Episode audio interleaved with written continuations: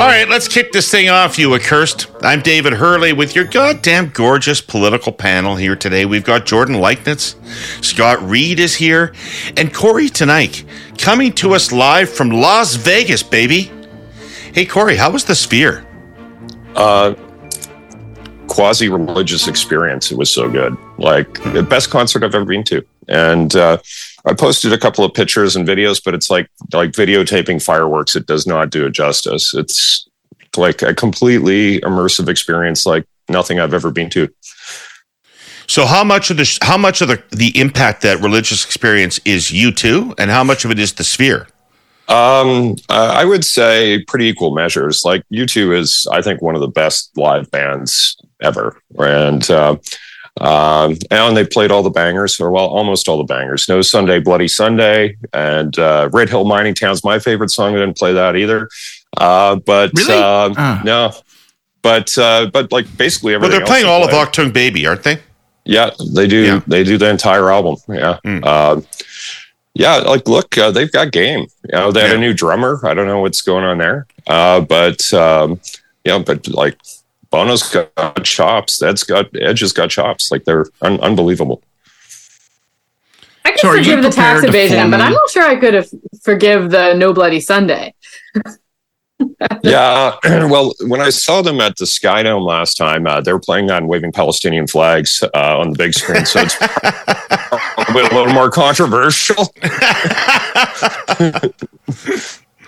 So, are you prepared to formally withdraw the snide, snotty, persistent comments from the Stephen Harper political machine that were directed toward Paul Martin for having met with Bono over the years on a variety of occasions? Bono appearing at Paul's leadership convention. Because I know I had to put up with it for 20 fucking years. He's like going, oh, we're not, we're not, we're not so Well, preoccupied with the rock stars. We're just trying to govern the country effectively. Yeah, well, you know, That's some deep uh, bitterness. I- That I is think some that's pretty deep, obvious. deep It's- it's- bitterness. It's, it's, pretty. It's pretty obvious. Deep all bitterness, right, all but right, pretty all right. Since you asked, jealousy, sure, I'll tell a Bono story. It's jealousy. It's jealousy. Did Bono sing "Beautiful Day" to you personally in the stairwell? Yes, Not to you yeah, either. That was the. That was He the close. It was Well- the close. Oh no! Well, it's It's it- a it controversial closing thing in song of the Prague when we though. first met Bono. Not that I want to mention, drop names or anything as though we've met Bono. Um, but when we met him for the first, let me see, yes, the first time we met Bono um, in Prague, we couldn't uh, catch an elevator. And so we uh, burst into the stairwell and uh, he said, let's take the stairs. And he started bounding up the stairs and he started singing Beautiful Day. And when we got to the top of the stairs, he entered into the office and Ruth Thorkelson grabbed me by the lapels and said, Bono fucking sang Beautiful Day to me. Said, well, to, to us, I was here too. She goes, no, no, Bono fucking sang Beautiful Day to me, to me. It's important to get your job satisfaction where you can in this line of work. Uh, yeah, no, absolutely. That was Well, uh, I have to do a, uh, a disclosure warning. This is my third day in Vegas, and it's nine in the morning here. So do not expect a, a game performance. I'm just warning you up front. All right. Well, listen. Either bring out the tiger, or we've got to move on. yeah, You got a tiger back Well, there somewhere? No, no, I wasn't going to hop out of a trunk naked either. But uh, yeah, The great Are the. Tigers? Thank Are the. Tigers have. gone? You might not. You might not know it from this banter, but we have a packed agenda today. Big weekend in Ontario politics. Everybody, Liberals have a new leader. Ford's polling above forty percent again. Kitchener by-election. We'll dive into all of that. Our cursed clipping is from David Thurton at CBC.ca. Sounds like a framework for an oil and gas emissions cap is about to drop. Guilbeault says he'll announce it before COP 28 wraps up. What's going to happen in Canada after that happens? And then we'll go around the political horn federally. Anti replacement worker legislation, Pierre Poilievre's stunning long form housing video, and his even better polling numbers. And after that, it's Gordon Pinsent calling from the cosmos for our Hey Yous. Scott, Kory, Jordan, you ready to get going? yep. Do Yeah. it. Do it. Okay. So, Ontario politics, so many different signals. The polls show the PCs well in the lead, but a new poll today says Ford's not very popular. Uh, one of the least popular premiers in the country. Liberals have a new leader, But on the verge of the convention, they finished fourth in a by election in Kitchener, of all places. The NDP expected to win that by election, but they didn't, and they look stalled in public opinion. Jordan, how's all this going to shake out? Yeah, I don't know. I actually was thinking about all of these summed up over the weekend, and I'm not sure it actually moves things much when you add them all together. I think, you know, obviously uh, the Kitchener Center by election, that wasn't the result the NDP wanted. You know, typical by election was like really low turnout, 27%, which I should point out was higher than the turnout that the Liberals had for their leadership race. Um, well, the Liberals but, decided to have a 2023 uh, voting system uh, sorry, selection system with a 1950s voting system. Like, what the fuck is well, one we're, we're going to get into that station a little bit riding? more because anyway. I have questions. I have mm. questions, my friends. um, but yeah, so for Kitchener Center, I think what it really Lindo's long departure really did not help the NDP there. Um, and that wasn't, you know, obviously this was like not a good result for them. I think, you know, the fact it's the Greens, it's a by election, it's not terribly unusual for voters to send a bit of a long shot. Uh, and they certainly did that. But yeah, Liberals coming in fourth at 8%. That's brutal. Crombie made multiple visits to Kitchener Center, and that was still the result. I think that that's definitely something to be worried about for them there. And as for the um, as for her liberal leadership win, uh, I think it was much closer than I expected it to be. I'd be interested in everybody else's take there. I don't think it was really a promising or resounding victory for her coming out of that. The turnout is was brutal. Um, so I hope we can deep dive into the reasons behind that because for all the hype about a competitive leadership race to only have 23% of your your folks turn out in one member one vote is astonishing. Um, you know, I think that as many liberals within the Ontario Liberal Party warned, uh, lots of new Democrats are pretty happy today with Crombie's win. There's a risk there, of course, that because she's backed by the same developer dollars that Ford is, that that's just going to drive center left voters to the NDP. So I think what I'm hearing, people are generally quite happy with Crombie's win. And I was interested to see actually that the Ontario NDP, who I think we can safely say has not like had the best fall of life, um, did manage to get it together to have an attack website out on Crombie in a timely fashion, which is uh, which is an important muscle to flex. So I was happy to see them flex that, and that's meetbonnie.ca if anyone wants to check it out. Um, yeah, so overall, I'll, you know, I'll be interested to see what everybody else has to say about the turnout on the Liberal leadership race, but I'm not actually sure that much changed this weekend. Great, you may not have been glued to the TVO live stream or the YouTube live stream. Uh, in fact, I hope you did not spend Saturday afternoon in Vegas doing that. But do you have any thoughts on where we're at in Ontario politics right now?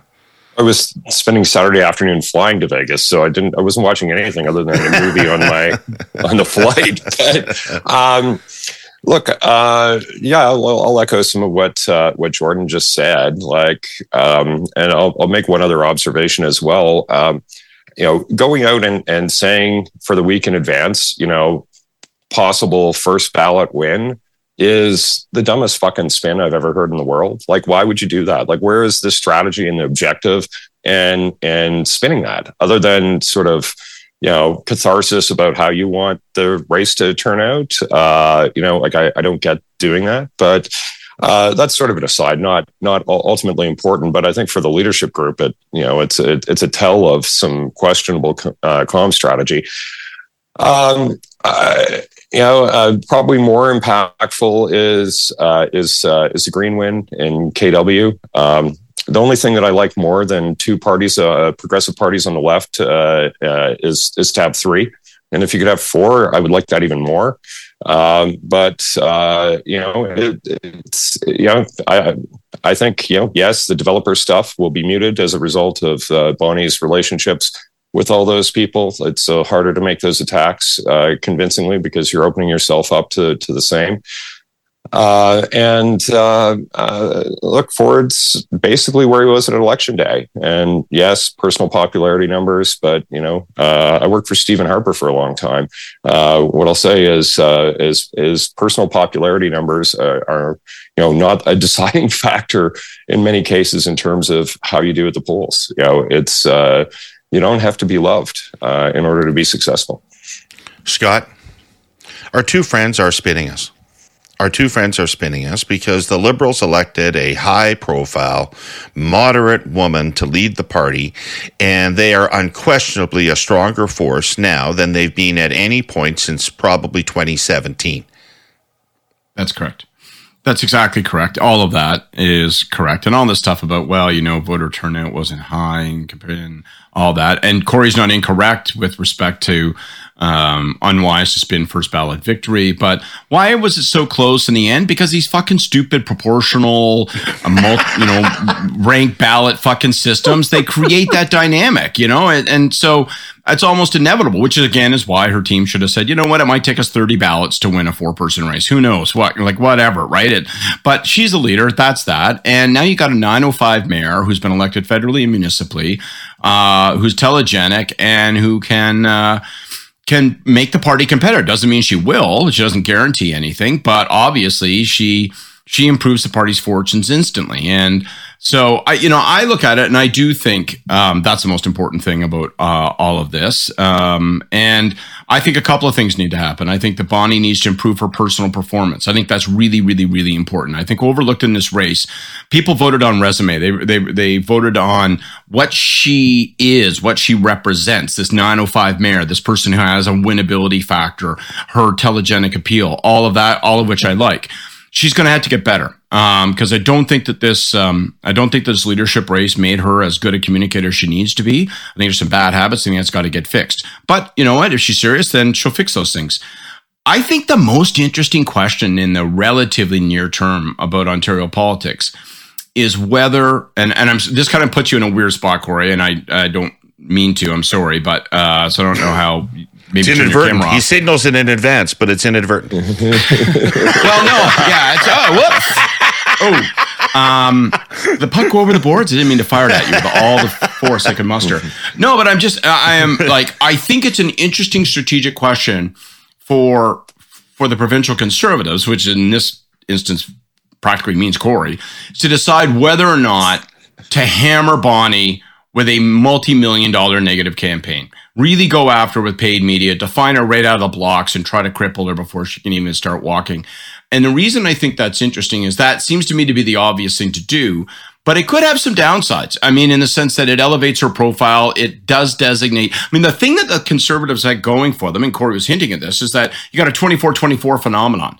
And presumably you love to preserve that as long as possible. You want that vote split evenly between uh, the Liberals and the NDP. But if you really in a process of trying to take the take the wood to her if you if you, you, there's a chance you'll elevate her there's a chance that you will distinguish her as as the sole opponent and does that have implications and could that have negative consequences so i'll be watching for that but i'll be watching to see whether or not bonnie you know um, Bonnie improves uh, her fortunes. I think the I think the by election I think it was a disaster for the NDP. I mean, it was bad for everybody. I think by and large, the NDP need to win that. Um, more more than more than the Liberals need to get eight percent when they don't have a leader and all that kind of stuff. I think the NDP need to win that or be a lot more competitive than they were. I think that's a bad sign for them. I'd be bothered if I was camp NDP. I don't think it's been a good uh, last week in politics for them. Well, but there's the you, you could put the polls and the by-election results together, folks. I mean, listen, if the polls are showing 42% for the conser- for the PCs, and 24% for the other two parties. There's no wind in those other sales parties, and there's no strong anger um, at the government that, I mean, to me, that's that's the signal of that by election is, you know, lib- the liberals and the NDP don't have a lot of wind in their sails, and the conservatives don't have a lot of anger about them. Although I am curious, Kory, do you have a theory on what the difference is between Ford's numbers and the PC numbers? Well, it depends where in the province you are. Um, I, th- I, think the most important thing about Ford politically, uh, in terms of his popularity and and all of that, is about uh, his numbers in Etobicoke, North York, and Scarborough. Like he's uh, probably the only conservative candidate uh, that I can I can recall that pulls so well inside the 416 with mm-hmm. those folks. Mm-hmm. mm-hmm. And, uh, you know, and it mm-hmm. mirrors where the popularity of his brother was when he ran for mayor. Yeah. Um, and, uh, and, and it's, it's deep and it's hard to, it's hard to chip away at or penetrate because it, it's so based in personal lived experience by a lot of those voters. Like, uh, you know, the stories of, uh, you know, Rob Ford sitting in somebody's uh, living room until somebody came over to fix the plumbing in their social housing unit. Like those stories are everywhere. And, um, uh, you know, like that name, kind of name recognition. Are we talking about why of, his numbers are up? Because I thought the question was about why his numbers are down.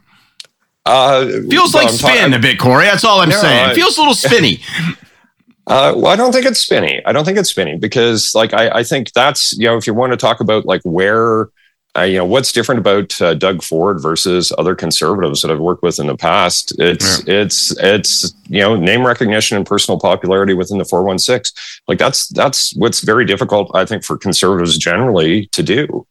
Um, you know, he is not, uh, you don't have that when you're in the 613. You don't have that in the 519 with him, but you do have that in the 416. And, and I, I think that's sort of what's different about him as a candidate. Well, now, look what's upon us. The calendar has rolled over into December, and that can only mean one thing. Sound the online gift certificates and fire up your debit cards, ye old hurly burlyites. It's giving season. I said it here exactly 12 months ago. I don't think of giving necessarily as a four week season. Neither does our presenting sponsor TELUS. Giving is a core value with them. It happens 365 days a year and takes thousands of forms. That's the way core values work, eh? They don't take any days off. So I'm going to spend the next few weeks in this space highlighting a few of their giving initiatives. Stay tuned for those. But if you're a pod listener and a TELUS subscriber, and you feel like you want to share in the giving feeling right now, allow me to direct your attention to the TELUS Change for Good program. Change is a pun here. Remember the stuff that used to jangle around in your pocket, died out back in the early aughts? This is the digital version of that. When you sign on to the program, they'll round up your bill to the nearest dollar every month and then redirect those cents to the TELUS Friendly Future Foundation, an independent, registered charity that believes all youth, regardless of circumstance, deserve an equal opportunity to reach their full potential. The foundation supports over 500 local charities providing health and education programming. Just a few examples the Children's Aid Foundation of Canada, Drugs Free Kids Canada, YWCA Canada, Breakfast Club of Canada, Innovations for Learning Canada, and Young Adult Cancer Canada. Over 2 million kids are benefiting in some meaningful way. You can go to telus.com slash change for good to learn more or join the TELUS Change for Good program by visiting your My TELUS billing page. It can change a kid's life. See, that's the other side of the pun. But you smart hurly burlyites knew that already. As I say, yeah. I mean, I take Kory's point on on the regional strength of of Ford's brand, and I, I think it's probably true. But it's also fair, you know, the NDP's unquestionably had a had a pretty brutal fall, but but so has Ford. You know, there's a lot of damage to his brand still on the greenbelt issue.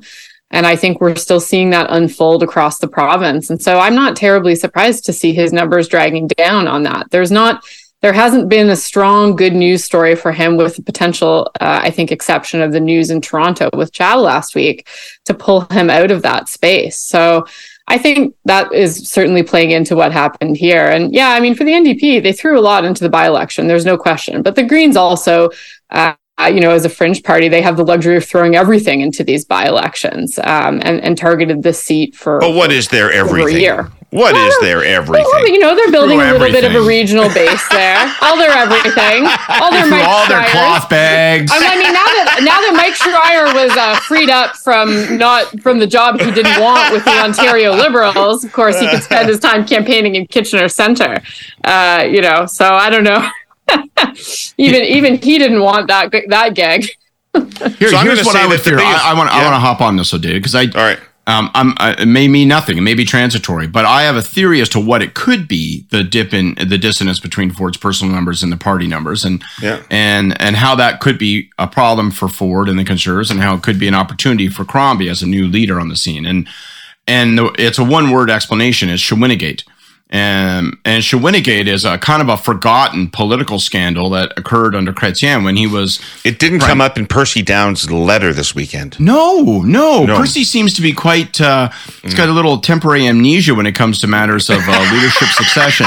um, but in Sh- in Shawinigan, Shawinigan was a little scandal. Nobody cares about it, but you know, Chrétien was personally tainted with this, you know, question about shares in a golf course that he owned and blah blah blah, and he's calling the president of BDC trying to get them to loan money to the person who's going to buy his shares. It's just fucking. It was it was no good, and and it, the conservatives had no success at the time in landing it.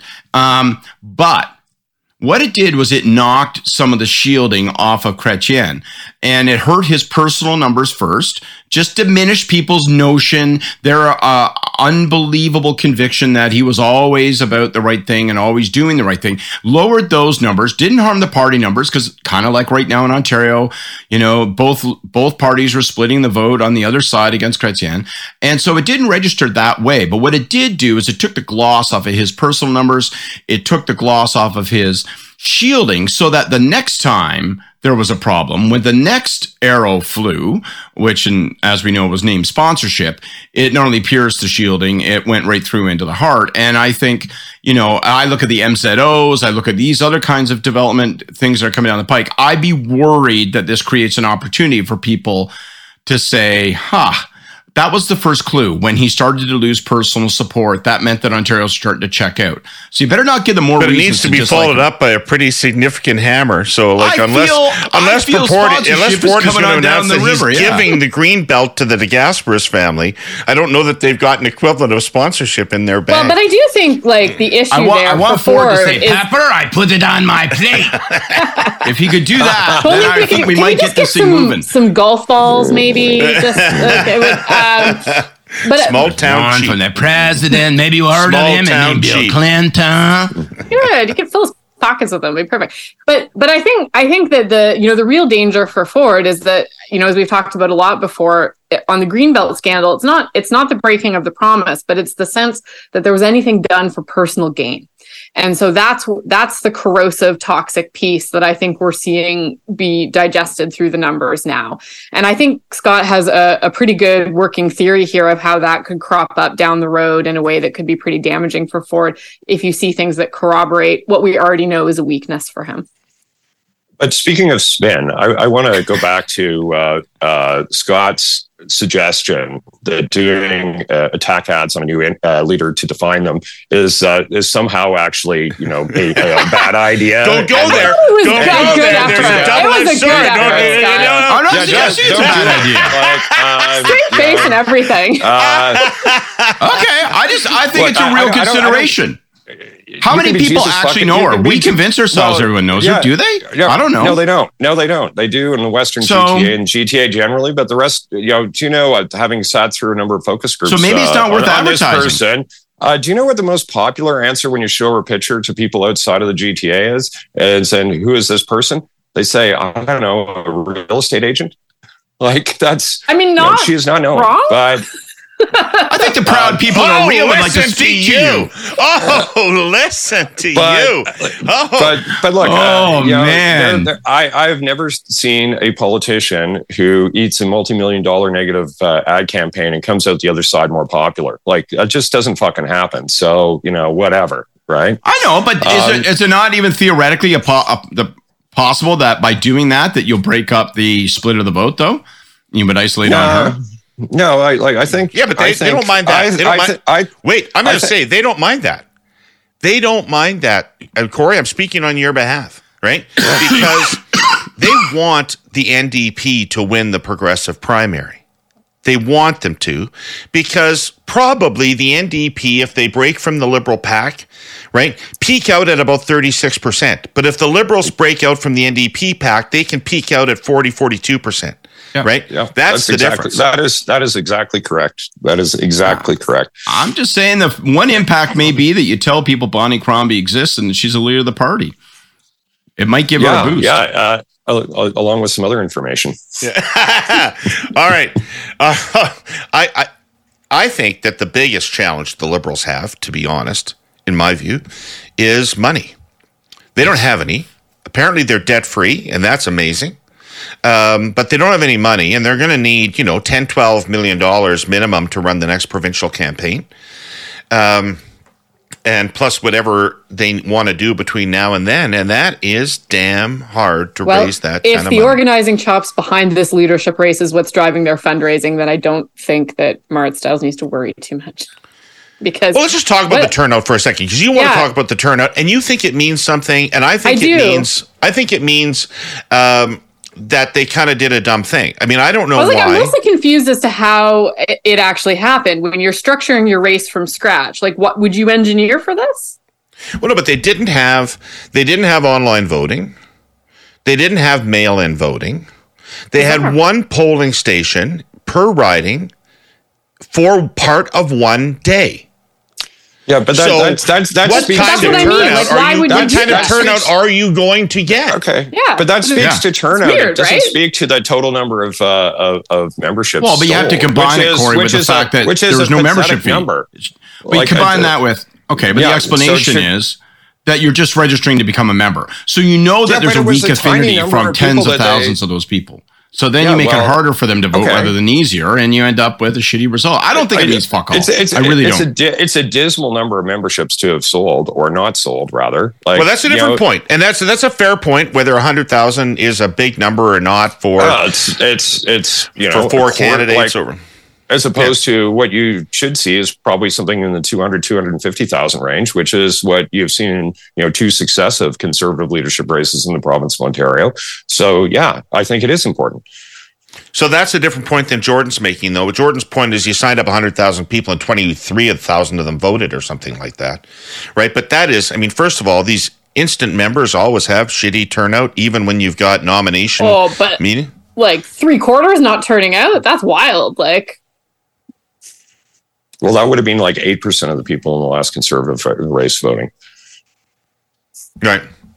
Well, it is what it is what it is, and I think it represents a mistake on the part of the organizing committee. I don't know. I mean, you know, we're you have to make things convenient for people now, or they won't do them, and that's just not politics. totally. That's fucking everything.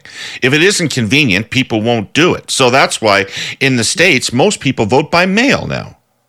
Mm-hmm. Right?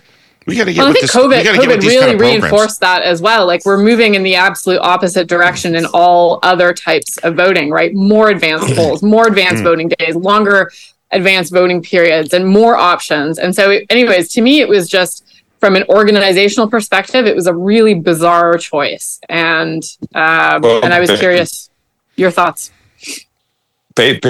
Based on you know what uh, liberal friends of mine uh, involved in those campaigns say, that, like she's probably lucky it was low voter turnout because I don't think she would have won otherwise.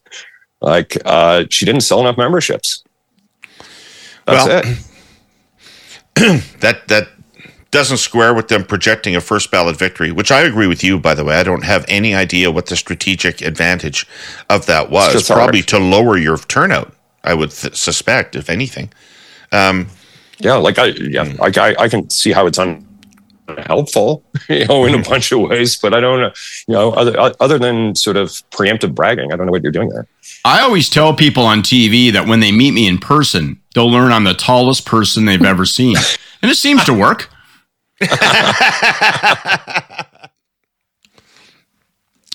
So I was invited to a thing last week in Ottawa. The Canadian American Business Council's annual celebration of the enduring relationship most famously described by JFK when he said, Geography has made us neighbors, history has made us friends, necessity has made us allies. It's a set piece event with florid speeches by our ambassadors and appearances by politicians keen on publicly embracing a concept pretty much everyone values. This year, the headliner was former Republican House Speaker Paul Ryan, who actually is a pretty good speaker.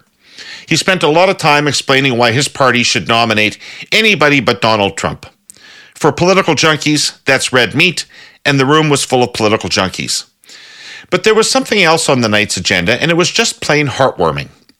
The Business Council honors someone every year, usually a high performing entrepreneur or company. This year, though, it chose former President Jimmy Carter. It was quite a statement.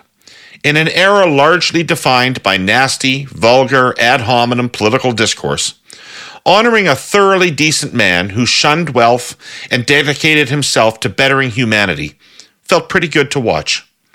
The fact that he risked his life as a young nuclear expert in 1952 to contain a meltdown at Canada's Chalk River reactor put a rather fine point on that selflessness.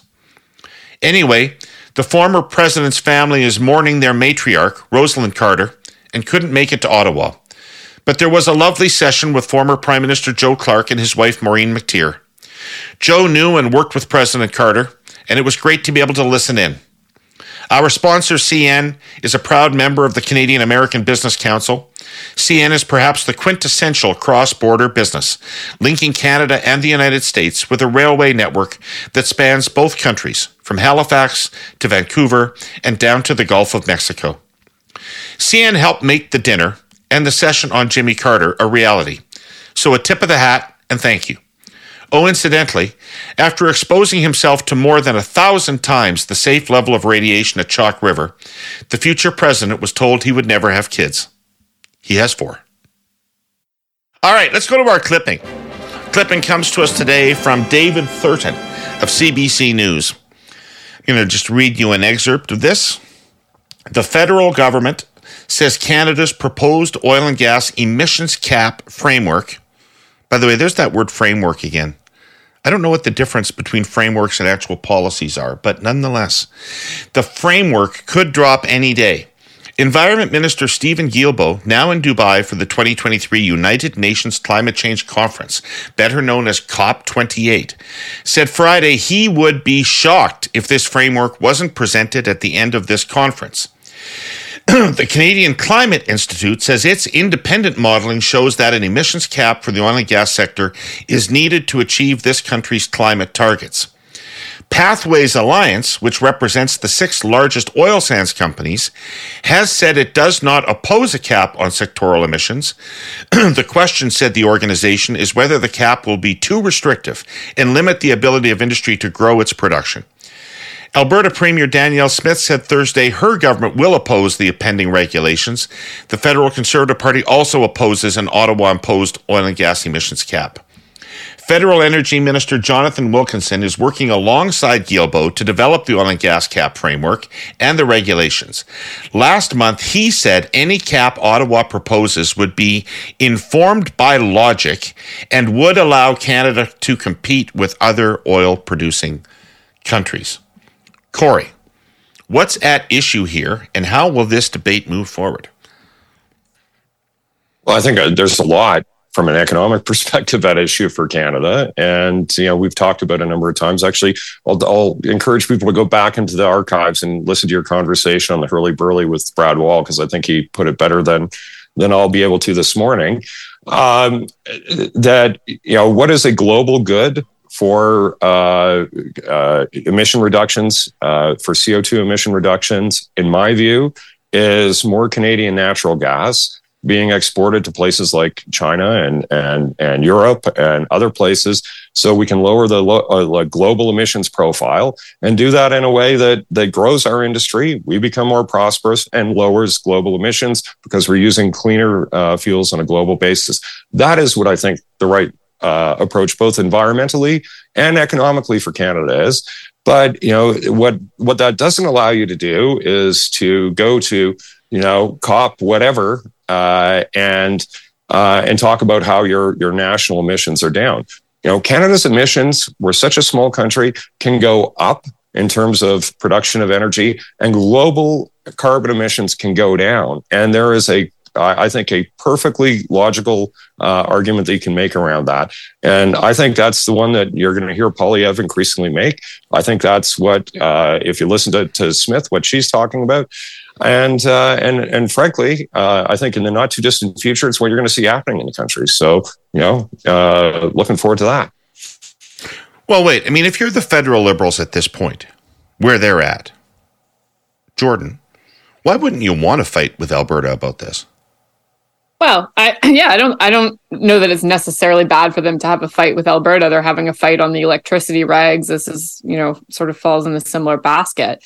And look, I would say that it's been clear, you know, for a very long time that if Canada has any hope of even coming within striking distance of our targets, that caps on, on oil and gas emissions need to be a part of that. But I get worried when the government puts out Wilkinson and Guilbeault as the communicators on this because it I think it sends exactly some of the wrong messages that were sent around just transition and it sends it uh, around this. The reality is this. A lot of other sectors in Canada, including the electricity sector, the transportation sector, are facing emissions caps. Uh, it is absolutely fair and equitable that oil and gas would be subject to the same type of limits. The government is you know, looking to co-create this to some degree with industry. Uh, and and while I think that that drives environmentalists crazy, it makes some sense on a political level, and you can see that in the reactions from the big six in the oil patch. But you have to frame this about competitiveness, about our ability to have our our industries playing on a level playing field globally as uh, as other countries are bringing forward this type of legislation and it can't just be about making an announcement for Guilbeault in Dubai. That, like, which, you know, by the way, the optics, we can speak more generally about the optics of COP in Dubai and just how completely screwed up all of that is. Um, but I think I get really worried when the, this is who they're putting Isn't in the, the guy hosting the conference didn't give an interview saying there's no science that fossil yes. fuels cause yes. climate change? Yes. Okay. So yeah. that's good. So, There's a good start. So, so like, I think if I were, if I had a wish for them on this as somebody who believes, and Nigeria these... has 1,500 people at the conference. sure, sure. you know, as someone who believes that we need these regulations, like for the love of God, put some, put some more robust communication around it. Don't do the, don't do the same thing that that hasn't worked in the past.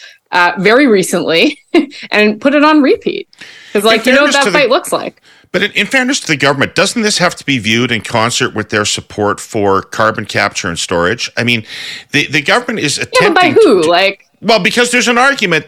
The, the argument is that the emissions cap means a production reduction right? Or a cap on production, or even no, reduction and that's in not, production. That's not and necessarily isn't part true. Of the, no, right? Yeah. So the feds are arguing. Listen, we're putting in we're putting in massive funding for carbon capture and storage. Scott, you got anything to say about this? I'm just rambling on. I, you know, it wears the living shit out of me, to be honest. I think that Guilbeault uh, pursues this with a sense of cause that um, has pays almost zero attention to the prospect of reelection or political self-interest. I think that for all the blather about listen, we accept the precept that we're affecting climate, yada yada yada. I think, frankly, uh, the likes of Danielle Smith uh, will only accept a cap that is ineffective, and all that, and everything else is just long paragraphs trying to say that. And and I I think I go to your core question, David, which is, does the federal government want to have this fight? Should it want to have this fight? I I'm not sure it wants to have this fight right now. I just if you I wander up that- and down the street of Toronto, if you wander huh? up and down the streets of Toronto and ask people whether there should be a cap on greenhouse gas emissions from oil sands, people will say yes. Yeah. Yeah, but I, I worry that that's not how this thing plays out. I don't think that. I think it be, quickly becomes an uh, a debate about the economy.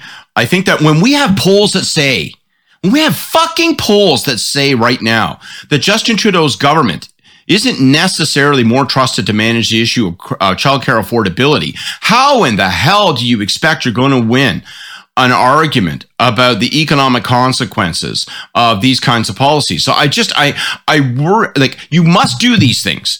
I'm not suggesting you don't. I'm not being a Neanderthal, but I'm just saying I, I, I, I don't, I don't think these are things that you should do zealously thinking that there's massive opportunity. I think this is stuff the government has to get through and get past. I don't think it's a I don't think it's an advantage, a political advantage, a political opportunity.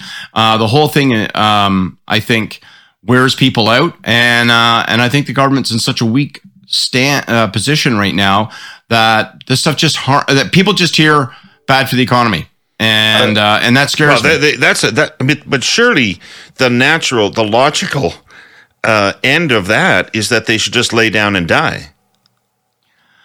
Well, that's certainly what I am doing. That's my strategy. I mean, Scott is really bringing the Eeyore energy to that. Kory, I want to Kory, I want to point you in this direction. Okay. The NDP support this cap on emissions, and they want it to be strong. That tells me volumes about what their electoral strategy is. Edmonton, Saskatoon, go fuck yourselves, right? We're going to try to win Toronto. Mm-hmm. Is that right? Yeah. Yeah. Well, I, I, I, think so. Although you'll find people in Edmonton too who are, are probably pretty sympathetic for that. Um, but uh, look, I, I, I, I want to throw throw some uh, credit to uh, Danielle Smith. Um, I, I actually think, like looking at the coverage over the last week, I actually think she won the spin battle uh, on the use of the Sovereignty Act, which you know I'm not a fan of. I think it's unconstitutional. I think it's not conservative. Uh, but uh, I do agree with her on on pushing back against uh, the timeline and the cap on the on the uh, electricity sector in Alberta, and I think she made that case quite compellingly. You know, I uh, was listening to the House and uh, and and the interview with uh, Boissonnault, like it was terrible. Like it was just fucking terrible you know he's talking about uh, transgender issues in response to a question on you know whether or not you can uh, actually uh, uh you know uh, change over the electricity system to be something other than um, than natural gas right mm. I, I thought i thought it was terrible i thought they you know i thought the federal liberals lost the spin battle on that and i thought Danielle smith won and i thought she made a very good case i yeah, you small, know it's funny because teeny, i oh sorry go ahead scott uh, just a teeny question how come Guilbeault phrases it that he would be shocked if the cap isn't announced by the end of COP? Like, it's, uh, uh, uh, am I being, I'm, I'm not just, I'm not entirely joking. Like, am I being, uh, am I over analyzing it? Like, he sort of says it like, He's I don't know for sure, lobby- but I Only some person I'm here. I'm in charge of this policy. Know. But I, well, you know, I imagine it would be ridiculous if it wasn't, right? Like it felt like a kind of a plaintive appeal to the center yeah. from Dubai. I what, guess what it's it, just a phrase. I'd be like, shocked. Now I don't know what the Atlantic Caucus is up to right now. He yeah, says, no, but, but, at it, the moment, I think we're going to announce this thing. But, but this is a guy who allegedly threatens to quit caucus like every other Tuesday uh, if he doesn't get his way. Like I, I, got a zinger of an email from somebody in a position that. of power in the government well, who said, "You guys stop saying all that shit. That's yeah. not true."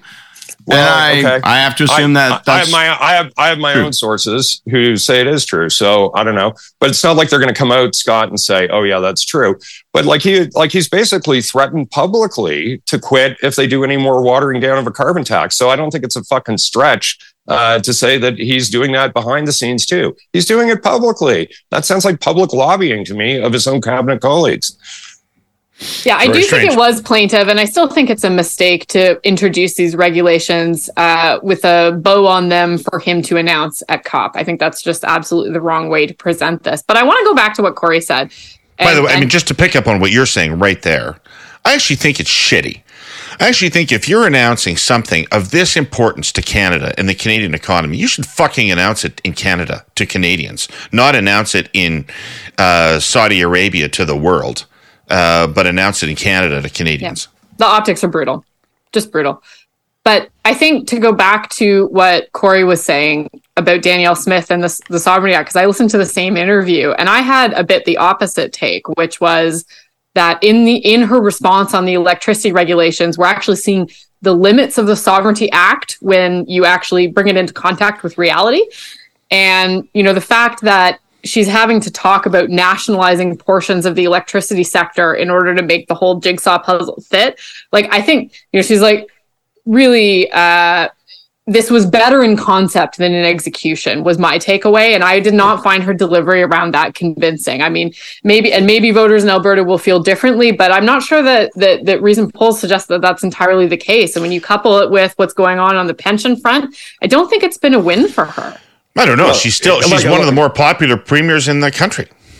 But I'm not sure that the way she's using it on this issue, like as a literal thing that is that is actually going to be used, I'm not sure that's its its highest purpose. Yeah, maybe not. I but I'm saying even act- the CPP thing hasn't hurt her that much. Well, I, I, I view no one's fought it. Act as, no one's fought. no one's fought on a, the fucking CPP. This is a, why. Do I, I, it drives me bananas. That's a fight that makes sense.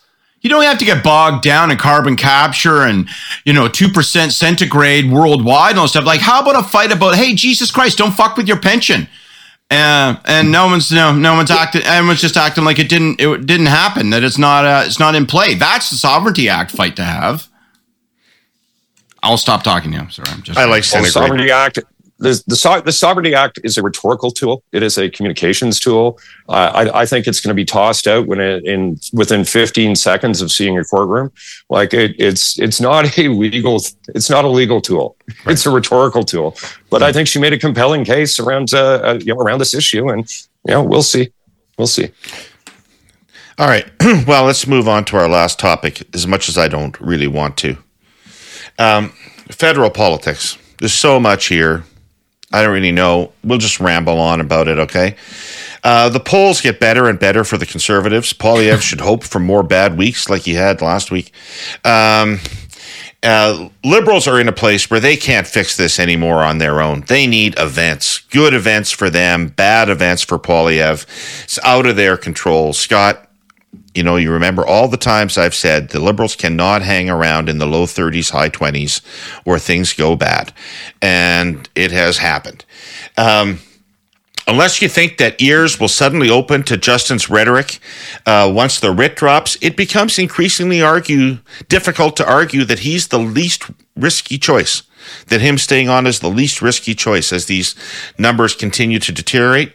Other developments a few weeks ago, the government passed legislation banning replacement workers in federally regulated industries. I'm really interested in how this is going to play out in the fight for unionized workers. That fight primarily occurring between the NDP and the Conservatives, of course.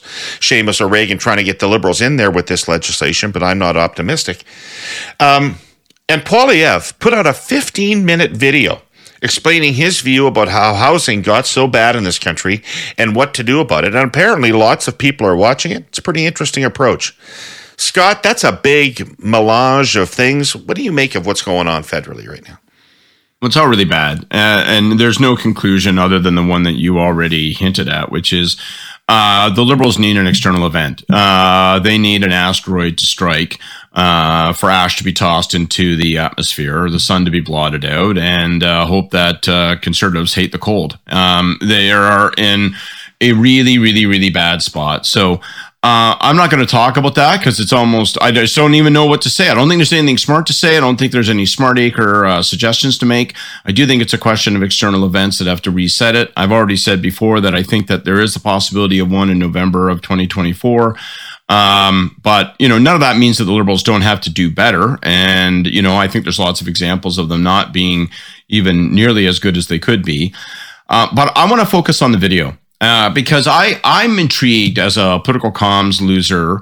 Um, I'm very intrigued by um, by uh, Poilievre's 15 minute long video on housing, and at first I was I was kind of obsessed with the craft of it. And, and I suspect a lot of people are wondering this and looking at it and saying, now, does this, are we watching something happen here? Are we watching a shifting gear? Are we watching an innovation that is instructive for those of us that practice politics and pay attention to political communication in a world where it's hard to punch through?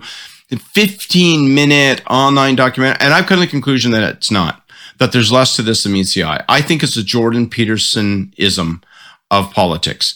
I think, and I think, and that doesn't mean that it's not effective, and it doesn't mean that it isn't punching through because it's so unique and unlike other forms of political communication that it has a tendency to get captured.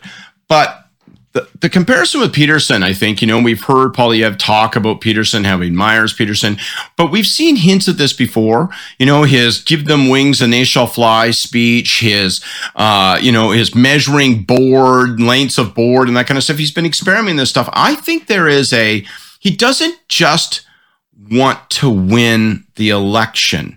He doesn't just want to win votes. I think there's something sort of self-indulgent and interesting happening here. Um, I think he wants to persuade people um, that he has a unified field theory.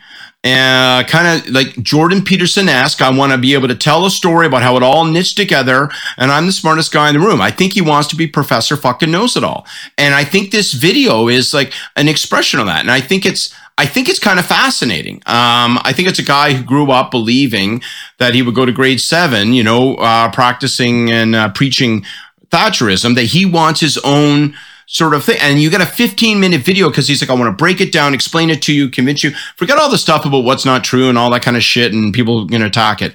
But I think that's what's going on here. I think it's less about an innovation in political craft and more about Poilievre personally. And, and I think that's interesting. I don't know if there's a secret or two, a tell or two in there, a vulnerability that you might be able to get into. But I think that's what's going on. I find that fascinating. The last thing I'll say is that the official response, as near as I could tell from the Liberal Party to this thing, which got traction, was Chrystia Freeland busting into his feed and replying, here's our response. And it was a link to the fall economic statement. That is like showing up on a tricycle to a Formula One race is just the most fucking pathetic, ridiculous. Like it's angering. It is. It's literally angry. You're the deputy prime minister of the country and the finance minister of Canada. Do not do that. That is feeble. That is weak. That is the equivalent of just laying down on the railroad tracks and saying, see you later. I'm going to meet my fate. That is no good. Don't do that. Unprofessional. Lame. All right. Jordan, I have a slightly different take on the video, but I'm going to hold it because I'm interested to hear yours and Kory's. So, what do you think about, well, the whole gamut of things that I laid out there, but the video in, in, as well? Yeah, there's a lot. Well, yeah, I mean, I think on the video, like Scott, I was struck by the question of whether this was a new format or where this sits in some of the things we've seen from Poilievre in the past.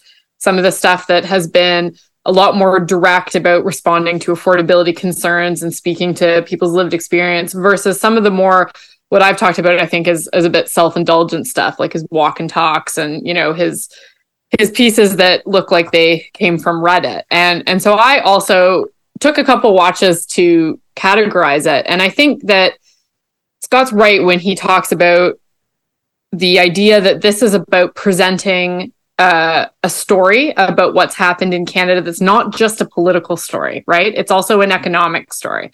It's a story about who's left behind by the status quo.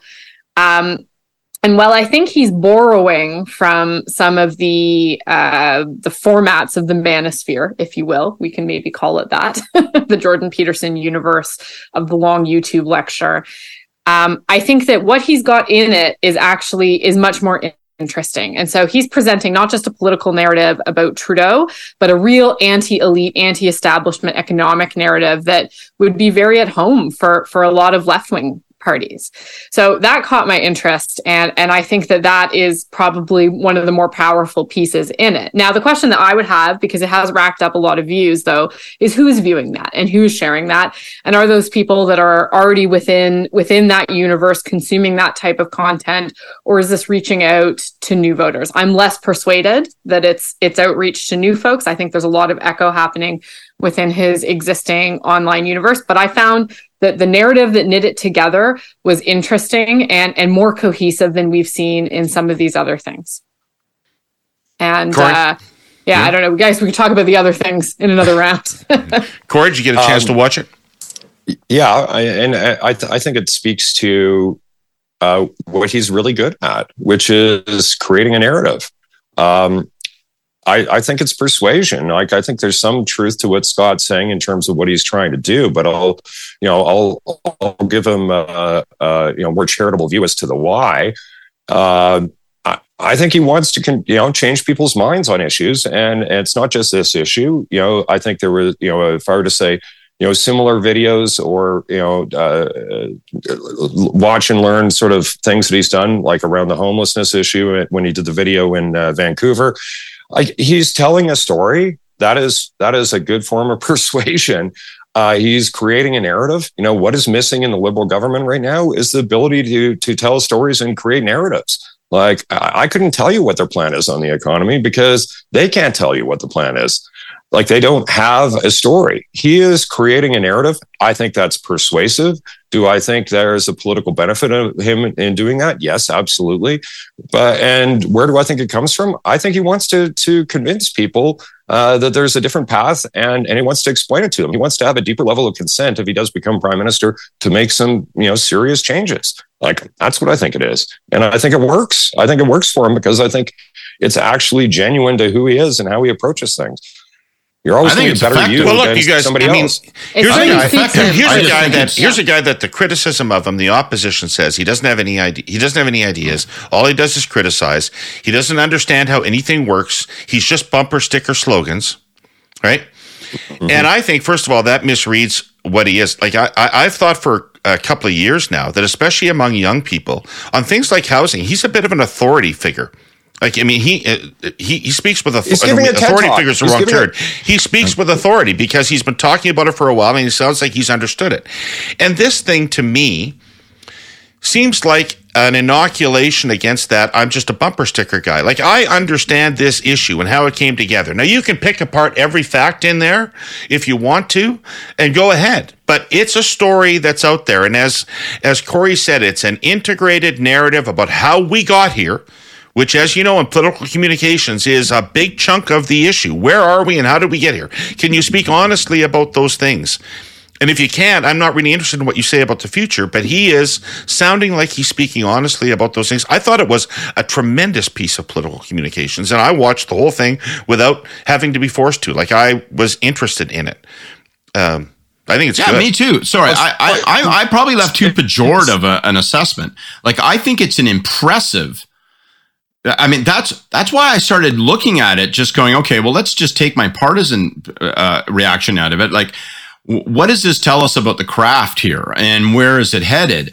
Um, I guess my my difference, David, is that um, I don't think it's just an, an, a strategic attempt to inoculate. I don't think it's as narrow as that. I think it's part of a broader piece. I think he really does. I think he wants to write his 12 rules for Pierre Poilievre political life. And I think there is a, um, I, I, I think there's a desire to demonstrate to people, which is saying in part what you're saying, that he's got an intellectual unified field theory and that he's coming at it from that. And I, um, that I was the whole it is- purpose of the Red Book. Uh, th- true. There is this, but there's this, Seriously, it's because also people part thought of, if you cast yourself back, people thought Chrétien was yesterday's man. They didn't think he had ideas for the future. They didn't think he understood the modern economy. So you put out a big, thick thing that nobody's going to read or in large measure, but it establishes that you have that sort I think it's different. That was an inoculation. I think this is part and parcel of strongman populist politics because if you're a strongman and a populist, you must demonstrate to people that you do speak authoritatively and you can speak authoritatively and at length and in detail with respect to a topic. And it may be that your entire logic chain is filled with false rungs on that ladder, but I missed my metaphors badly there. But you know, that's that's what he's doing. think, and that's like, why I say is- it's a Peterson-esque. It's a uh, refinement also, which I think is what's notable because we've seen some of these videos in the la- in, in in the previous month. Like some of them have been very good for them. Some of them have been very, very bad, very deep into the rabbit hole, very, you know, I think not helpful to his cause. But what I saw in this one was definitely a refinement in how they're presenting that story. And that in itself is an interesting evolution. They're doing this in-house. And so this is this is clearly really really core to not just his own desire because I agree with Scott that it's clear he enjoys it. He enjoys this format. It feels very natural to him. And and I think that what's what we may be beginning to see is is that like unifying of his own kind of personal enjoyment of the format with some act like some strategic goals and some discipline within the message that the the the party wants to put forward. And whereas that hasn't always been the case in the past. Well, Maybe I- an insecurity you- there, you- though. you- That's a vulnerability. but Yeah. but but you you know I I think there's a lot of sucking and blowing in terms of the uh, attacks made on him and what he's about and where he's coming from. I think he's more Reagan and Thatcher than he is Trump. Like I don't I don't think Poilievre is is a populist uh, in the in the way uh, we think of somebody like Trump. Like I, I just don't think that's who he is. I think he's more of a Reagan or a Thatcher who wants to give a lecture about you know uh, you know why you should do More things Thatcher than Reagan. He wants to be more rhetorically. in the po- yeah, well, but but but but you Well, know, only in the sense, Kory, I'm not on trying to be an every asshole. I'm just saying that Reagan, in my like- recollection, Reagan peddled more in hope. Uh, yeah, unless you were talking about the cold uh, Cold War related issues, like he, I think his, you know, his speeches around uh, communism and and the evils of that system uh, are very cerebral. and and very much about trying to tell a story and persuade people around how you should structure the world and what works and what doesn't. Like so on on those issues, I think you know Reagan Reagan was that. On economic issues, I think Thatcher was more more of that. Uh, but I think like the commonality there is you know he's giving something that's more akin to a, a TED talk than a political ad. Yeah. Right. And people are more likely Just- to watch it. But a leader who's unsatisfied to just secure your vote, but they also, on at some He wants core to level, change people's demand. mind. He wants to demand- change people's mind. Well, I- and, and, I mean, but and- it's not. It just there's a little bit of a with that? neediness there. All It's that I I don't think- just right, want. okay. All right, all right. I think we've heard enough about this. I want to hear from Jordan. A hot though. link has diffused it, though. Obviously, right? I think we can all agree that the hot link to the Fez absolutely crippled the, the message and its efficacy. Somebody told me that. Somebody told me that tweet was taken down. That Christy Yeah, she Freeland's deleted tweet it. was taken down. Well, I should fucking think so. Yeah, Jordan, right? Yeah. Poilievre's been out hunting working voters, hunting unionized voters uh, in the private sector, presumably with some success. If one would look at the polls and listen to the way the NDP talk about it. So Seamus O'Regan brings in this anti-replacement worker legislation. I would say, in fairness to him, he was pretty generous with uh, um, and the NDP about the role they played in bringing that legislation forward. But nonetheless, he obviously wants to claim credit for it as well. Um, and Poilievre hasn't decided how he's going to vote on it yet, and I'm not sure how much it matters. I'd like to hear from you how much it matters, how much of a sword this is against Poilievre in the union workforce. Well, I, th- I think it's certainly a better one uh, than any that have been kicking around recently. Um, so, you know, we're, not going to compare it to the perfect. We're going to compare it to what's out there. Um, has been really disciplined over the last year when it came to any sort of labor disruption to not wade in guns ablazing. Um, and I know that that has been a subject of controversy within the Conservative caucus, but I think it's it's been really good for them in terms of their ability to speak to private sector unionized workers. And so this legislation, there there needs to be a point of differentiation, a fresh one. Um, and yes, I, I think I think the minister was was generous to Boulerice and the NDP in the announcement, but like let's also be clear that like the Liberals very recently voted against this exact same anti-scab legislation, so this would not be happening if it weren't for the confidence and supply agreement. And I think uh, you know would be uh, laughable to suggest otherwise. So this was very much driven by the NDP. They're the ones who put it on the agenda, and they're going to be the ones I think who will most cleanly get to claim credit for it. But it is a pickle for Poilievre because I think if if the Conservatives were to oppose this legislation, it's a very clear choice on their part in favor of unbalanced labor negotiations on the employer side against unionized workers. And you Um, think a construction, a unionized construction worker cares about this? I think they want to know whose side their government is on. And I think that if the NDP were to be able to make use of such a vote, if it happens, that is the that is exactly the argument that they need to be making is that when push comes to shove this guy is not on your side. He is on the side of the employers and he's going to use legislation he's going to use laws to tip the scales in their favor and here's the recent proof. And so so up until now the conservatives and Poilievre particularly has really resisted giving giving much fodder to that argument but a vote against anti-scab could really animate it. So i really hope that they do. I hope they vote against it. I think that would be great um, but we're going to have to see how that discussion unfolds internally because there's going to be very strong pressures for them from the business community to oppose it, and we'll have to see which way they go. So, Will Kory, starting with don't- I- 2018, I you've been at the will. vanguard of the of the working people offensive on behalf of the Conservative Party. How do you feel about this? Uh, I think it's a no-brainer. You uh, uh, you you support the legislation, and uh, I, I, think it does matter to private sector unions, and I think it's actually creating a great opportunity for the conservatives. They support it, and that wedge issue goes away, and the problems that the NDP have with these voters become more severe and more. Uh, uh, you know, so I, I think it's I think it's a gift to Poilievre myself. I I don't think it's a hard decision.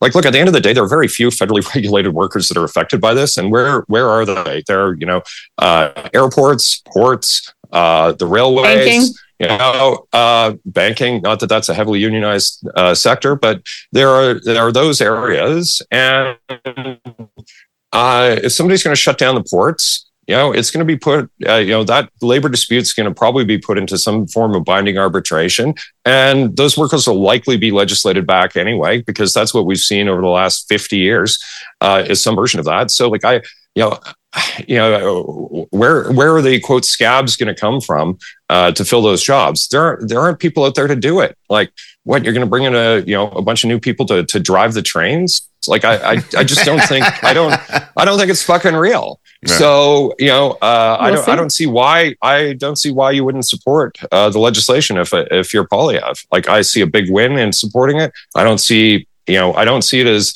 consequential you know, in terms of of an actual issue, one way or the other.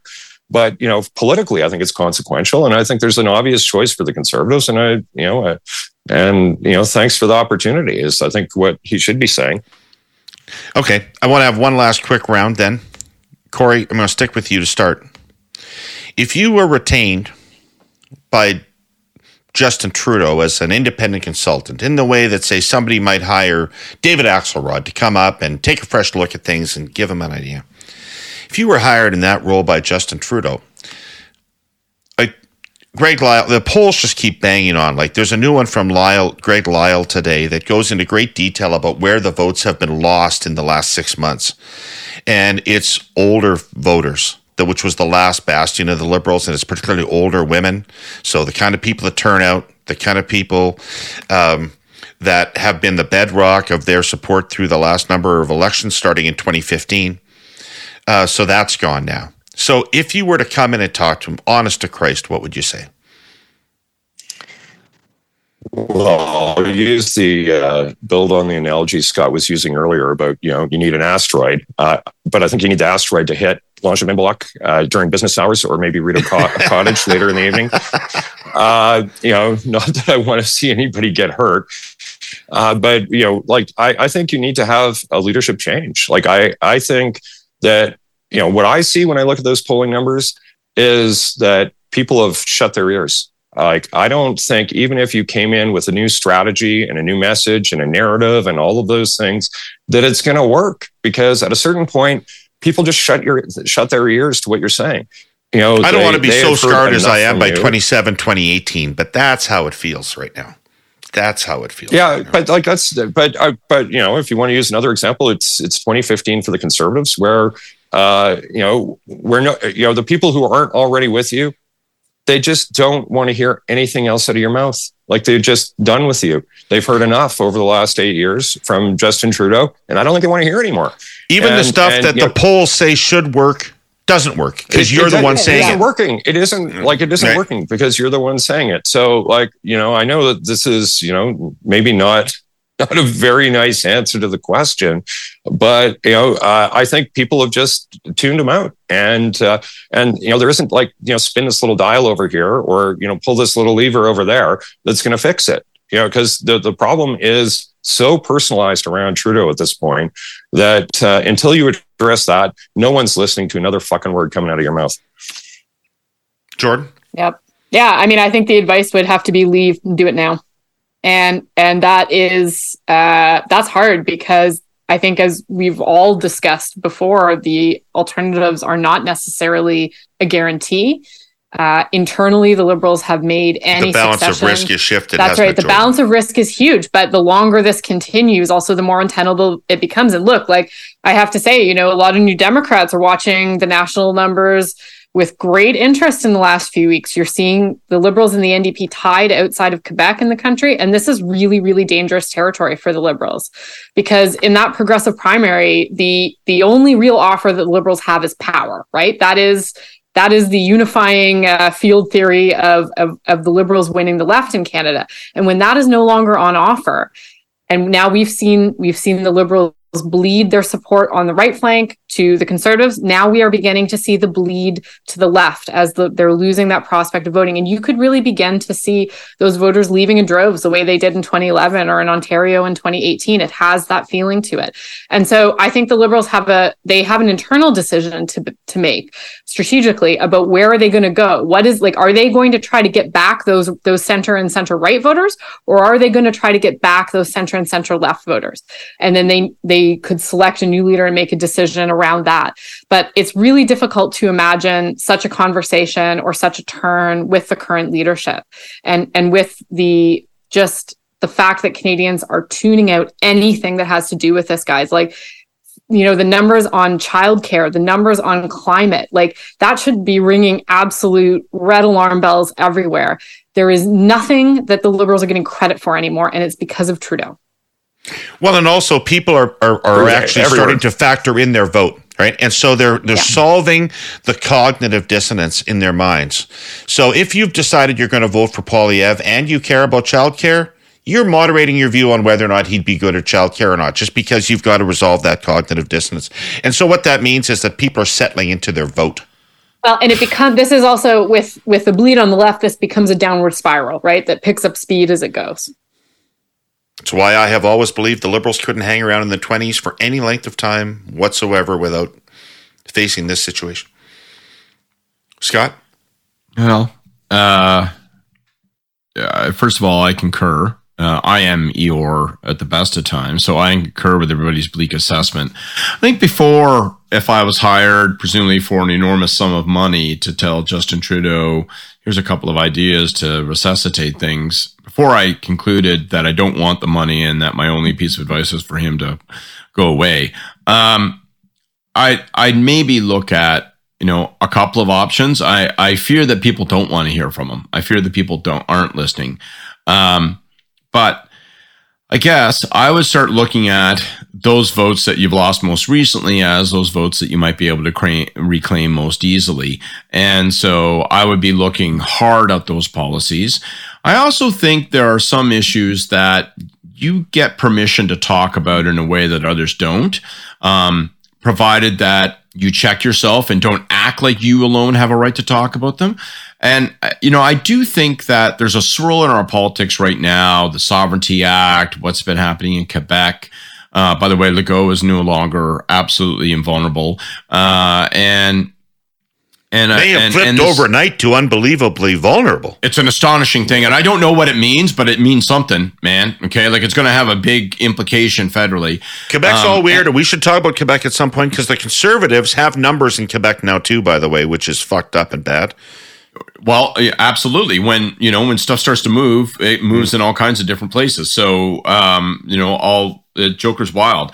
Um, but I, I I do think like the idea of well, hang on a second, right? We're not just you know when it comes to let's let's set aside the precise issue set right of you know electricity regulation or the uh, cap like but we're not we can't permit the idea to triumph that we're just uh, an economic union of 12 independent republic states okay? We're not. That's not canada. And i think trying to trying to capture some uh some admiring admiring uh you know uh attention around that and sort of go, well, hang on, there's an idea here of Canada that seems to be getting a little bit sort of washed out in the transactional laundry. Um, and I think that CPP, and when I correlate it to older women, I, it strikes me that there's a lot of Venn diagram going on there.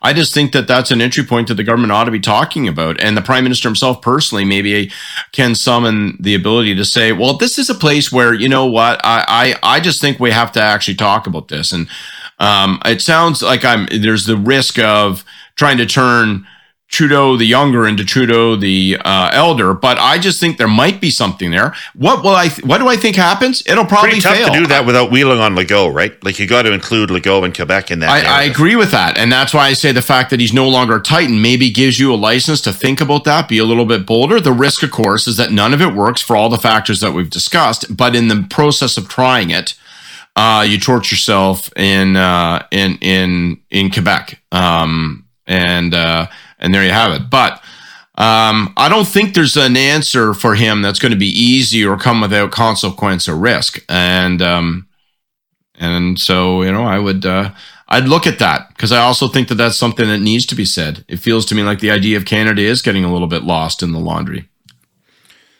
Yeah, no, that used to be part of the liberal brand. Uh, okay, I think it's time for Hey Yous. Mr. Pinsent, can you bring this to a merciful conclusion? Ladies and gentlemen, please return to your seats. The Hey Yous are about to begin. All right, who's up? Vegas, go. All right. uh, well, my my my hey you, you know, not to be a downer, is going to be on a, a pretty serious topic. Uh, I want to do my hey to. Um, the story that came out this uh, this past week about what you know sounds and looks like serial rape in the BC uh, division. And, and I think it goes deeper uh, in that organization in a way uh, that plays out, I think, very similar to what we've seen at DND and RCMP. Um, you know, uh, you know, maybe a hey you to the women who came forward to the press to talk about these things because I, you know, I think it's a very brave thing that they did. Uh, and I don't think they're, I don't think those women are alone. I think there's a lot more women there who are going to come out over time and talk about this.